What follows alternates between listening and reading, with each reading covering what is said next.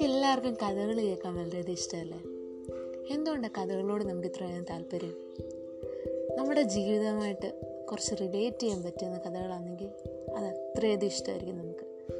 ഒരു തവണയല്ല, രണ്ട് തവണയല്ല, നമ്മൾ പലതവണ അത് വായിക്കും. ആ വായിക്കുമ്പോഴൊക്കെ അല്ലെ കേൾക്കുമ്പോഴൊക്കെ നമ്മുടെ ജീവിതമായിട്ടാണ് നമുക്ക് കോറിലേറ്റ് ചെയ്യാൻ പറ്റുന്നത്. ഇന്ന് ഞാൻ നിങ്ങളോടൊരു കഥ പറയാമെന്ന് വിചാരിച്ചു.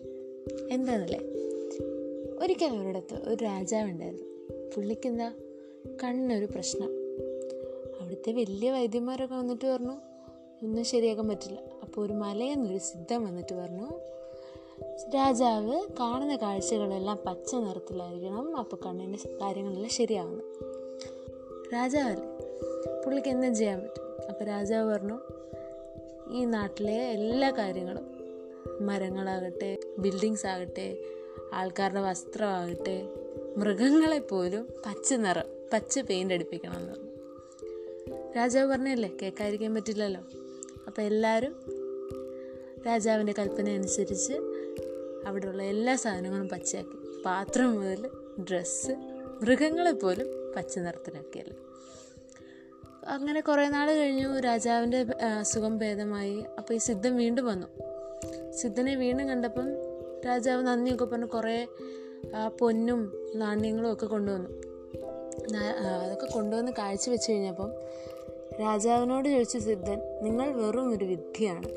എന്താ പറഞ്ഞേ? രാജാവിന് ദേഷ്യം വന്നു. രാജാവ് ചോദിച്ചു, നിങ്ങളെന്താണ് ഇങ്ങനെ പറയുന്നത്?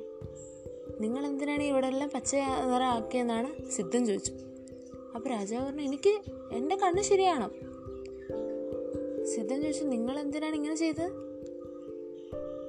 നിങ്ങൾക്കൊരു പച്ച കണ്ണാടി വെച്ചാൽ പോരെ കണ്ണിൽ, വേറെ ആവശ്യം എന്താണ്? നിങ്ങൾ ഈ ഇത്രയും ആൾക്കാരെ ബുദ്ധിമുട്ടിച്ചത് ഇതെല്ലാം നിങ്ങളുടെ സ്വാർത്ഥ താല്പര്യം മാത്രമാണ്. നമ്മളും പലപ്പോഴും ഇങ്ങനെയല്ലേ, നമ്മൾ നമ്മുടെ കാര്യത്തിന് വേണ്ടി മറ്റുള്ളവരെ മാറ്റാൻ ശ്രമിക്കുന്നു. സ്വയം ഒന്ന് മാറിയാൽ എന്താ? ചിലപ്പോഴൊക്കെ മറ്റുള്ളവരെ മാറ്റുന്നതിൽ ഏറ്റവും നല്ലത് സ്വയം മാറുകയാണ്. എനിക്ക് തോന്നിയ കേട്ടോ.